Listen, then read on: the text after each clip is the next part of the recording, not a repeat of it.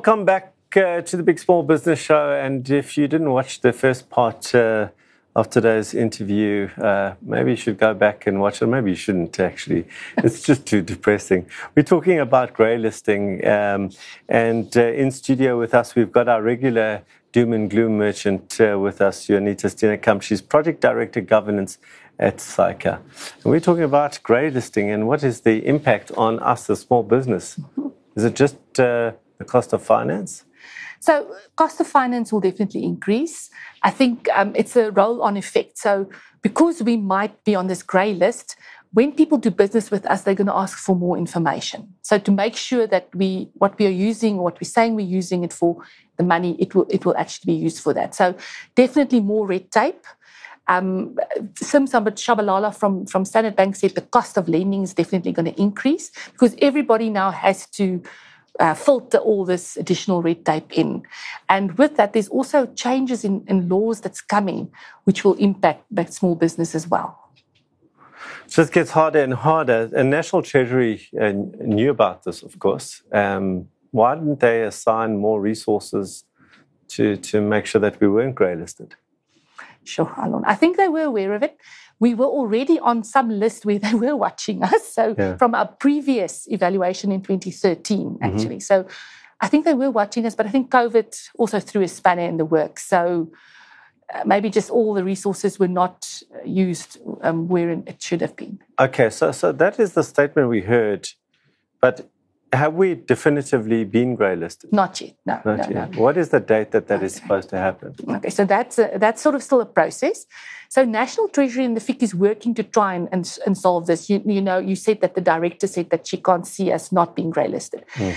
Um, by November this year, we have to report to the FIC, uh, the FATF, and by February next year, they're having a meeting. And at that meeting, they will then decide have we done enough or not? And that's why in the next few months, I think quite a lot is going to be happening. And, so, one of the, the changes uh, the National Treasury is working on is uh, the amendments to uh, the FICA schedules, mm-hmm. right? Yes. Um, what where are we on that and and what are those what does it what, mean? yeah what are those changes okay. it sounds like more change. Yes, more change. So you remember you spoke about estate agent and lawyers. So and they're already on this list. So this list says that if you are performing these type of services, you have to FICA your clients. So that's why estate agents, lawyers, banks already do that. But some of the changes that they're now proposing is bringing in services that accountants normally used to render. Mm-hmm. So that's where um, our members, our accountants, are also going to be impacted and our relationship with our clients. So if we act as a trustee on your trust, if um, um, and it's not just accountants they talk about the whole service. So anybody that assists you in creating operating or managing a business would now be on this schedule. And again then every time i do business with you i'll have to risk rate you decide are you a high risk? Are you a low risk and then based on that, I'll have to um, make sure that I find out where your money comes from. Is your address your real address? Is your company, is the directors real people? So accountants or people that provide these services will now also have to basically FICA. But how do you find? I've just I've just filled in a FICA mm-hmm. form to to open up a, a, a, an account at, at a bank, and they ask me what's your source of mm. funding, and there's a is it this, this, this, this, and this, yes. and I just push, push a radio button and says it's savings or whatever the case may be. Maybe it's not. Mm-hmm. maybe it's through the sale of illicit goods. Yes. uh, me just pushing a button mm-hmm. is not exactly finding out where my money comes from. Okay.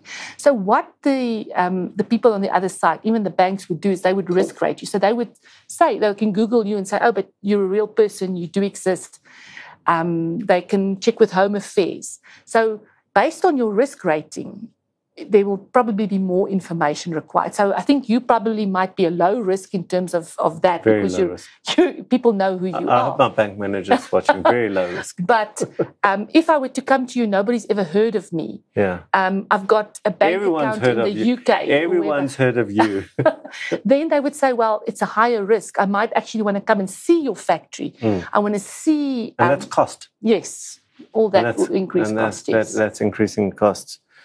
Okay, and of course now coming back to the trust now, mm-hmm. okay, there's um, they're changing the laws to uh, such as the Trust Property Control Act. Mm-hmm. Yes. Right. So National Treasury is doing all these things. They're changing the schedules. Plus, they have what they call an omnibus, omnibus bill. And one of the changes there is the Trust Property Control Act. So currently, again, as with non-profits, one of the biggest issues is they're saying people are hiding behind trusts. Yeah. I mean, you can go and try and find out who's the trustee. You'll never know who's the trustees, who's the beneficiaries. So what they're doing for trusts now is um, the trustee, or it's the trustee's responsibility, you'll have to keep a register and say these are the beneficial beneficiaries of the trust. This is the founder. This is the trustees, and then this register has to be filed with the master's office, and the master's office then has to keep this information and make it available for any um, international and local organisation that's got the authority and that are maybe investigating uh, these illicit flow of funds. So no hiding behind a trust anymore. So if I if I if we look at this, mm-hmm. all right, and I, I, I understand why, and you know, there's loopholes all over the place, but the other, how many members of the FATF are there? Did you uh, say 30, 37? 37, no, 36, right? yes. So the other 36, are they like have they closed all the loopholes, or is it just like South Africa that's mm-hmm just wide open, and 36 out of the 37 are all running perfectly. Okay. So they've all implemented it. There's also what they call member jurisdictions, which isn't members, but it's it's different areas. So that's most of the most of the world actually. I think would be on there. Um, I know that New Zealand, Australia have been implementing this. Uh, the UK is working on it.